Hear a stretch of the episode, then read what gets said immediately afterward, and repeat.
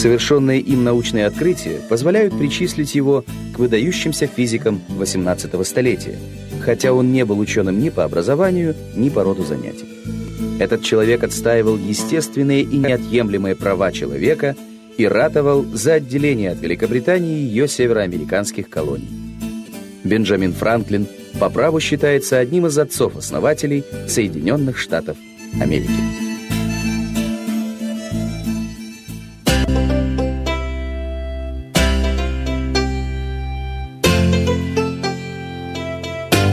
Бенджамин Франклин родился 17 января 1706 года в Бостоне, в многодетной семье английского иммигранта.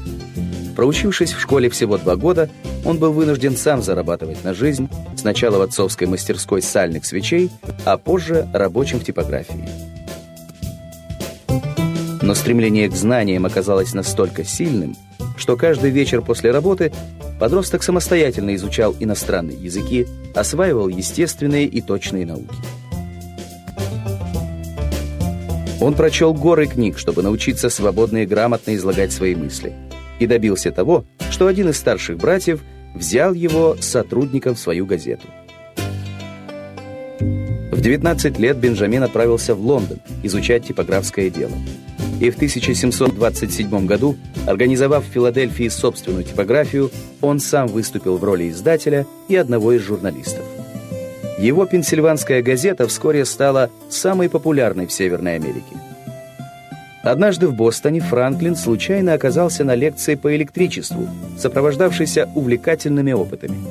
Потрясенный электрическими чудесами, Бен немедленно занялся экспериментами. Изучая атмосферное электричество, он доказал физическую природу молнии и, как говорили современники, вырвал молнию у богов. Франклин впервые предположил, что спасти дома, храмы и корабли от удара молнии могут заостренные предметы. Так был изобретен молниеотвод, который ошибочно называют громоотводом. Придуманные Франклином громоотводы вскоре стали ставить на крыши зданий в разных странах. Всего за 7 лет самостоятельных научных изысканий Франклин разработал теорию происхождения штормовых ветров, участвовал в изучении Гольфстрима, изобрел лампы для уличных фонарей, экономичную печь, кресло-качалку и многое другое. Кроме того, он известен как основатель первой в Америке публичной библиотеки и Филадельфийской академии. За научные заслуги исследователь-самоучка был избран почетным членом многих иностранных академий. Свои просветительские взгляды Франклин излагал в газетных публикациях и в ежегодном альманахе простака Ричарда. В 1736 году Франклин занял пост секретаря Генеральной ассамблеи Пенсильвании. В течение четырех десятков лет он исполнял обязанности почтмейстера в начале Пенсильвании, а затем всех английских колоний в Северной Америке. То время английские колонии вели борьбу за свою независимость от метрополии. По инициативе Франклина в Олбани был созван Конгресс представителей колоний, а затем в течение 18 лет Франклин защищал в Лондоне интересы североамериканских колонистов.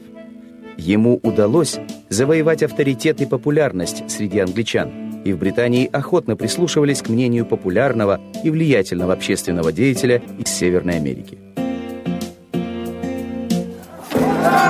Когда в 1775 году Британия начала боевые действия против колонистов, Франклин, которому было без малого 70 лет, вернулся в Америку.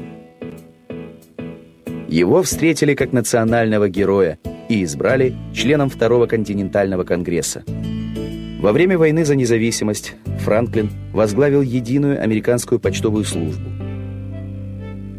Был советником генерала Вашингтона – создал новый план Союза колоний, участвовал в разработке Декларации независимости. Благодаря дипломатическому таланту Франклина Америке удалось заполучить Францию в качестве союзника.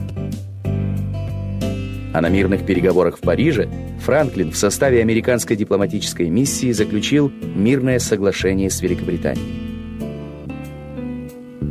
Франклину шел 80-й год, когда его избрали членом Конституционного конвента, который разрабатывал Конституцию США.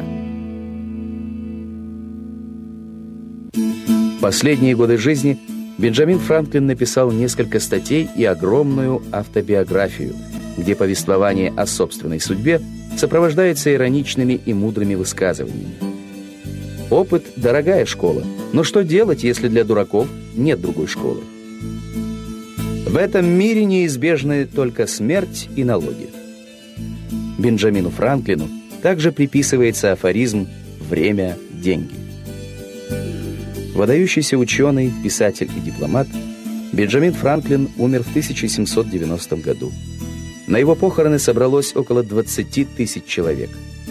Эпитафия на его могиле гласит «Он отнял молнии у неба и скипетр у тиранов». Бенджамин Франклин – единственный из отцов-основателей США – кто скрепил своей подписью все три важнейших исторических документа, подтверждающих образование суверенного государства – Декларацию независимости, Мирное соглашение с Великобританией и Конституцию Соединенных Штатов Америки.